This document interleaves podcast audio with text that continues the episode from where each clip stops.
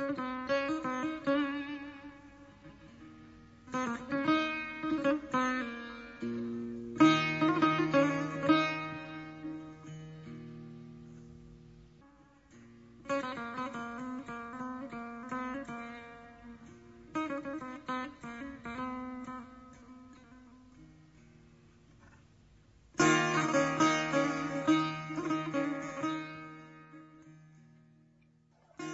زندگی نامه ابوسعید ابوالخیر.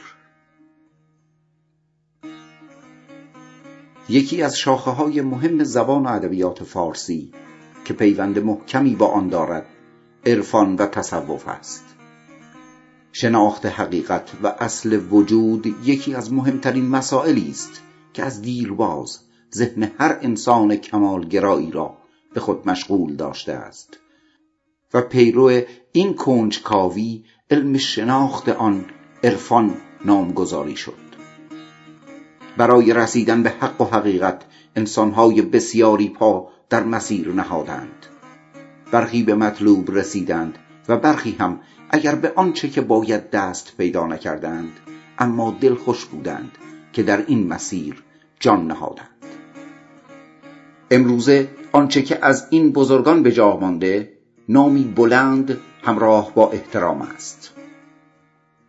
یکی از این عرفای مشهور که نام او در تاریخ و اندیشه او تا ابد جاودانی است پیر خراسان ابو سعید اولخیر است که در این مقاله به معرفی او می‌پردازیم.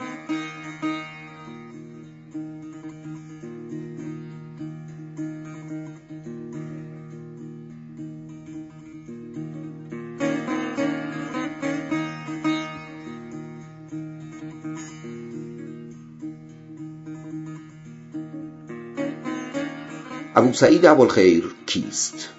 ابو سعید فضل الله ابن احمد ابن محمد ابن ابراهیم معروف به ابو سعید ابوالخیر. یکی از بزرگان عرفان در قرن چهار و پنج هجری است. او در روز یکشنبه اول محرم سال 357 هجری قمری در ناحیه‌ای بین ابیورد و سرخس به نام میهنه به دنیا آمد. پدرش عطار دارو فروش بود و به دلیل علاقه به عرفان و تصوف به درویشان میهنه عشق و ارادتی خاص داشت و به مجالس آنها رفت و آمد می کرد گاه پیش می آمد که پدر ابو سعید را با خود به این مجالس می برد و می توان گفت مهمترین دلیل ابتلاع ابو سعید به شناخت حقیقت و عرفان حضور در این مجالس بود. ابو سعید در مسیر شناخت حقیقت پیر و مراد بسیار داشت. ریاضت و سختی های فراوان کشید و از محضر بزرگانی چون ابوالقاسم بشر یاسین لقمان سرخسی شیخ ابوالعباس قصاب استفاده کرد و با اکثر عرفای عصر خود از جمله ابوالحسن خرقانی دوستی و مراودت داشت. بر طبق روایات بسیاری ابو سعید دیداری هم با حکیم نامدار ایرانی ابو علی سینا داشته و حتی نامه هایی هم بین آنها رد و بدل شده است. قسمت اعظم و مهم زندگی ابو سعید و زادگاهش میهن سپری شد و سرانجام در پنج شنبه چهارم شعبان چهارصد و چهل هجری در همانجا درگذشت و قبرش در طول قرون متمادی زیارتگه ارادتمندان اوست.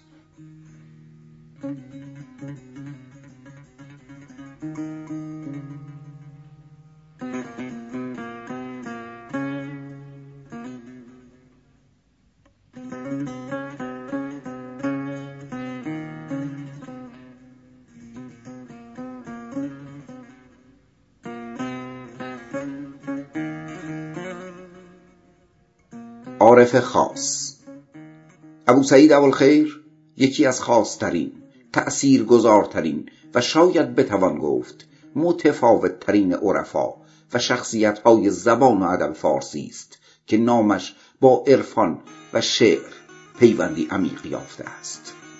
او اولین کسی است که سماع شور وجد و حال را وارد عرفان کرد و آن را در بین مریدان خیش رواج داد. او بر سر منبر برای بیان مقصود و هدف خیش از شعر و رباعیات مختلف استفاده می کرد و آوازش تا دشت های آندلوس اسپانیای امروز هم رسیده بود. از چرخ فلک گردش یکسان مطلب و از دور زمانه عدل سلطان مطلب. روزی پنج در جهان خواهی بود. آزار دل هیچ مسلمان مطلب. در جای دیگر. آگاه بزی ای دل و آگاه بمیر. چون طالب منزلی تو در راه بمیر. عشق است به سان زندگانی ورنه زینسان که تویی خواه بزی خواه بمیر. در بین حکایات و اقوال شیخ آنچه که بیشتر از همه جلب توجه می کند و نشان از خوی و خصلت او دارد. دوری از تعصب گرایش به شادی احترام به همه بندگان خدا بدون در نظر گرفتن دین و آیین آنها و سبک روحی است. اما با توجه به وضعیت اجتماعی و سیاسی آن دوران این کار خلاف عادت بود و باعث شد که در بین فقها و علما مخالفان و دشمنان بسیاری پیدا کند تا جایی که از او به پادشاه وقت محمود غزنوی شکایت کردند و احتمال مرگ او می‌رفت. اما خوی منش خصلت و پاکی دل او باعث شد که مخالفان به او احترام گذاشته و اکثرشان دست از مخالفت با او بردارند.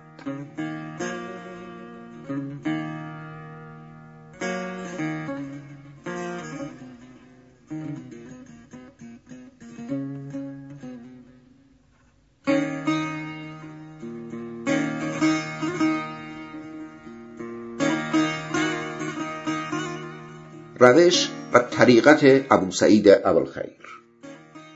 روش و طریقت ابو سعید در شناخت حقیقت و ذات حق تعالی روش شور بست و وجد بود.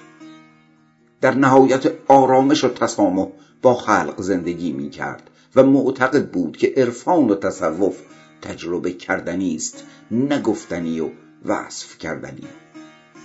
عرفان و طریقه او آمیخته با شعر و سما و شور و سرور بود.